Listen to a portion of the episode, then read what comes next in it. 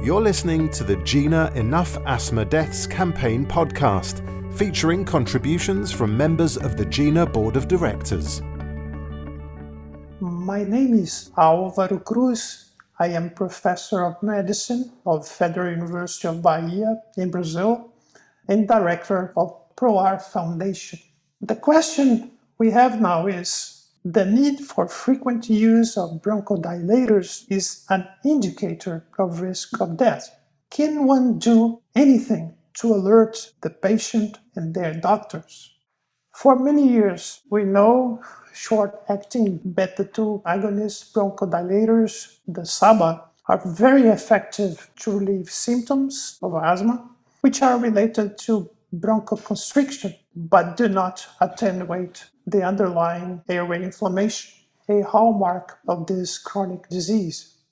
Now, if one has frequent symptoms of asthma and uses only a SABA, the inflammation may progress and there is increased risk of attacks and death.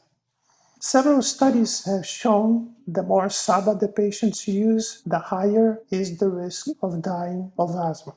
It is not that SABA is directly provoking death, but it's certainly not preventing them. The latest report comes from Sweden, published recently in the European Respiratory Journal. The records of over 300,000 asthma patients, 12 to 45 years old, were analyzed for some seven years. Higher SABA use was associated with increased mortality risk as follows 3 to 5 canisters a year, a 26% increase. 6 to 10 canisters a year, 67% increase. And 11 or more canisters a year, 135% increase as compared to 2 or fewer canisters per year. This is exactly the opposite of what has been reported for inhaled corticosteroids. The more regularly one uses it, the lower is the risk of dying of asthma. For these reasons, the Global Initiative for Asthma, GINA, now proposes any bronchodilator for symptom relief is taken together with an inhaled corticosteroid in asthma. It is of special concern that patients often do not use their prescribed controller medication containing an inhaled corticosteroid and keep on using their SABA, which can be bought with no prescriptions in many countries.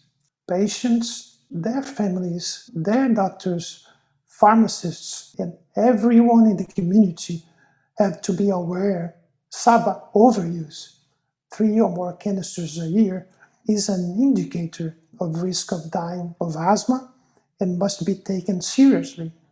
The patient's treatment must be reviewed by their doctors. A successful experience in flagging alert messages within electronic medical records for GPs in the UK has been reported. The same could be applied to pharmacies everywhere. In fact, each one of us can help establish alarm systems in our communities. Please let us know what you have done. Enough asthma death. They are preventable. Thank you for listening. For more information on our Enough Asthma Deaths campaign, please visit our website, ginasthma.org.